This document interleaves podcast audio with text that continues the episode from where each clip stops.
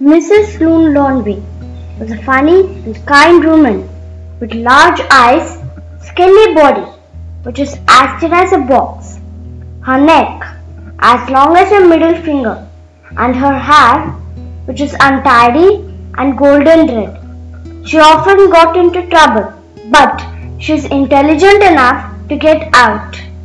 And there's one thing that she really wanted.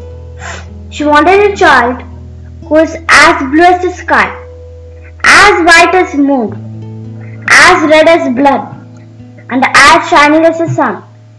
Every night she used to pray to God to make her wish come true and went to sleep.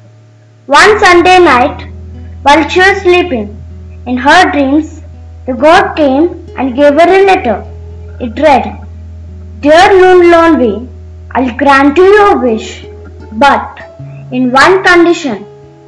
You must make the best dresses made out of roses and make her wear it. The next morning, she thought whatever I dreamt was not true, but she was wrong.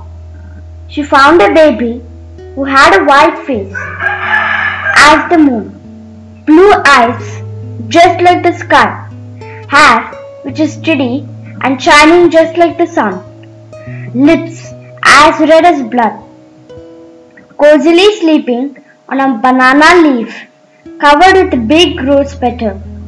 Soon, when the villagers came to know about this special child, fireworks were up in the sky, flowers all over the child. Everyone decided to name her You Shine Moon, for she was a moon faced child.